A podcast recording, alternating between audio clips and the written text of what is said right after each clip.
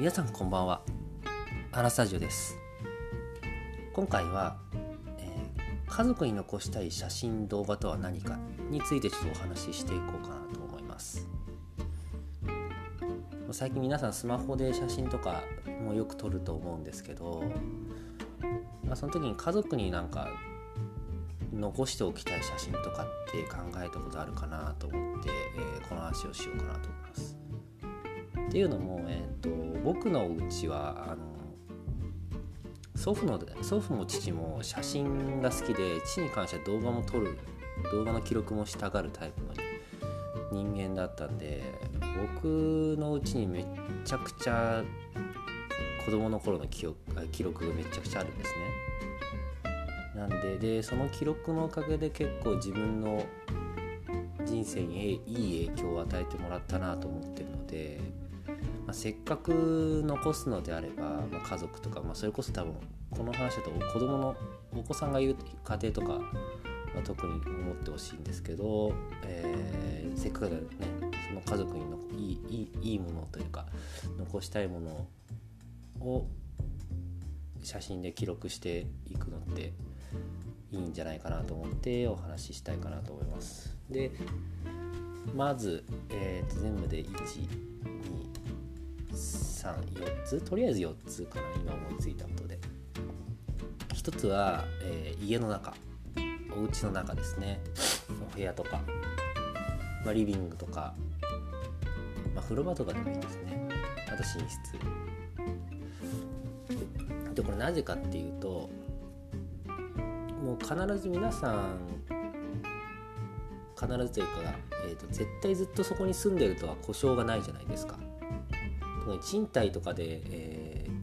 住んでる人とかってやっぱその自分のライフスタイル自分たちのライフスタイルが変わった時に、まあ、引っ越しもしようかっていうことであのその家を離れてしまうと思うんですね。なんで、まあ、子供の頃とかでお子さんがいて子供の頃に住んでたところと大人になって住んでるところが変わっちゃったりは平気あの余裕であると思うんですよね。でそのお子さんが自立したりとか、えーまあ、別に一人暮らしを始めて行ったりした時にその昔の写真でどんな家に住んでいたんだろうとか。記憶にはぼやっとあるけどディティールはちょっと分からなくてみたいなのでどんな家だったかなって多分ね気になる瞬間あると思うんです僕も引っ越しはほとんどしてないんですけど新婚時代に引っ越したのとあとあれですねあの子供の頃うちの建て替えの時に1回アパートに引っ越した時ですね。その時の写真をあの、まあ、自分たちが写ってないのもありますけどまあなんかどんな家に住んでたかっていうの結構見てると面白いなと思って。だ僕は今日々、えー、と家家の風景とか結構写真撮ってたりしてますね。だこういう、まあ、同じずっと同じ家に住んでたとしてもその家具のレイアウトだったりとか置いてるものとかって多分変わってくると思うんでそういう変化を見れて面白いかなと思います。で、えー次は、まあ、これ定番なんですけど、まあ、多分皆さん普通に撮ってるとは思うんですけども旅行先ですね。旅行先、まあ、厳密にどうと、まあ、旅行のまあ場所場所とか、まあ、その旅行先の観光スポットだったりとかあと泊まるホテルとかもそうですね。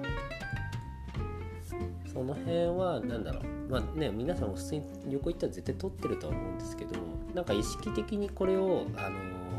家族に残すその一緒に行った人のために残すっていう発想で撮るのとなんとなく撮るので多分撮り方変わってくるのかなと思っていて。なんか旅行先だと単純に風景とかそのホテルの屋内とかっていうだけじゃなくてなんか細かいその置いてるものだったりとか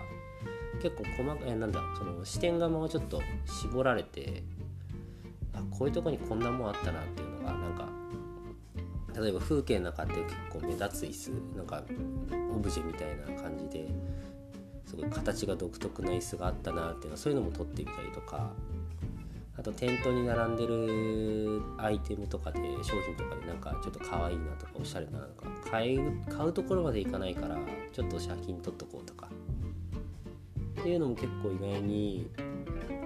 その残しておくとそのバリエーションとしては結構いいのかなと思うのでこれも残してほしいかなと思います。あとは、えー、つ目は、え、愛用してるものですね。その家族、まあ、自分のものも含めてなんですけどこれはなんかお気に入りの写真撮ってますかという話と一緒なんですけどまそれの、えー、相手バージョンというか例えば子供とかだとおもちゃってこう年齢をごとに変わっていくじゃないですか。で好きなものもキャラクターとかそういうのも変わっていくじゃないですか。そういうのと一緒に撮ったりとかそれ単品で撮ってみるのもあ大人になった時にあ私こんなおもちゃ好きだったんだとか僕とかだとブロックがめちゃくちゃ好きでなんか作っては壊して作っては壊してずっと繰り返しちゃってうちの母親が言ってたんですけどで意外にそういう愛用してるものってまあ意識的に取ろうとしないと取らないと思うのであと父とかだと車だとか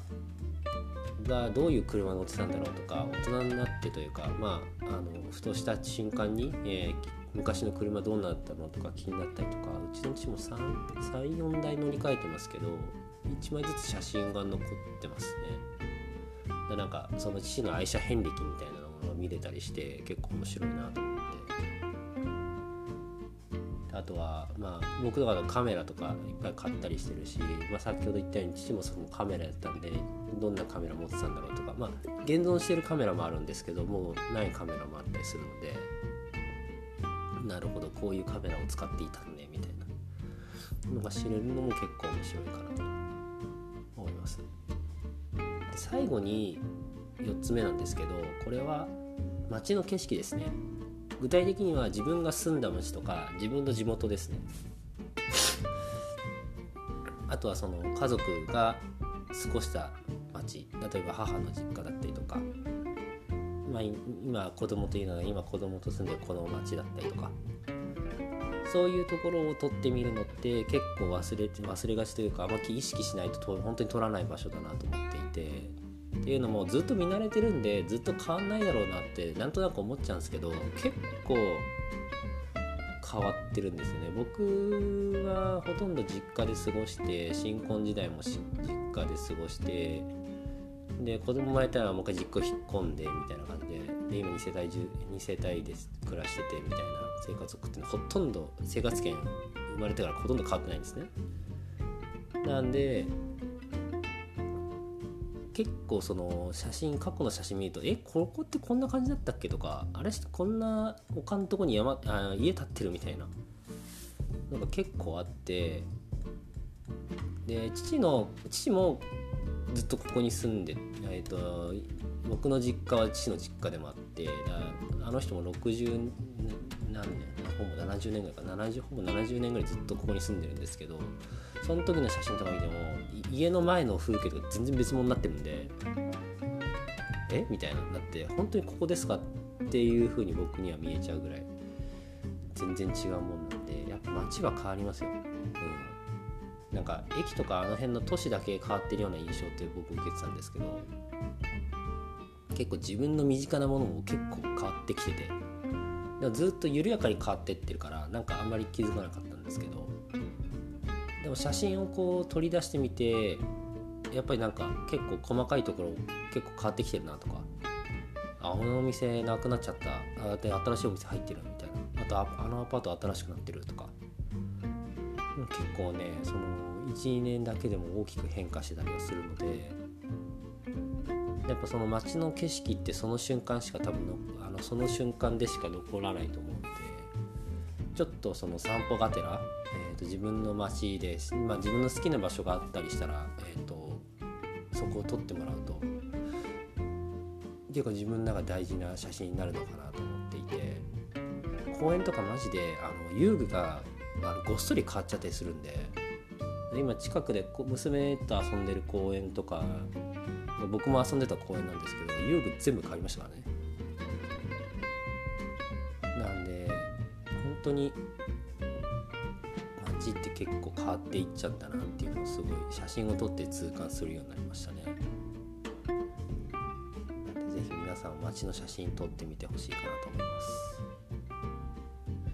以上で、えー、家族に残したい写真動画とは何かっていうお話でした。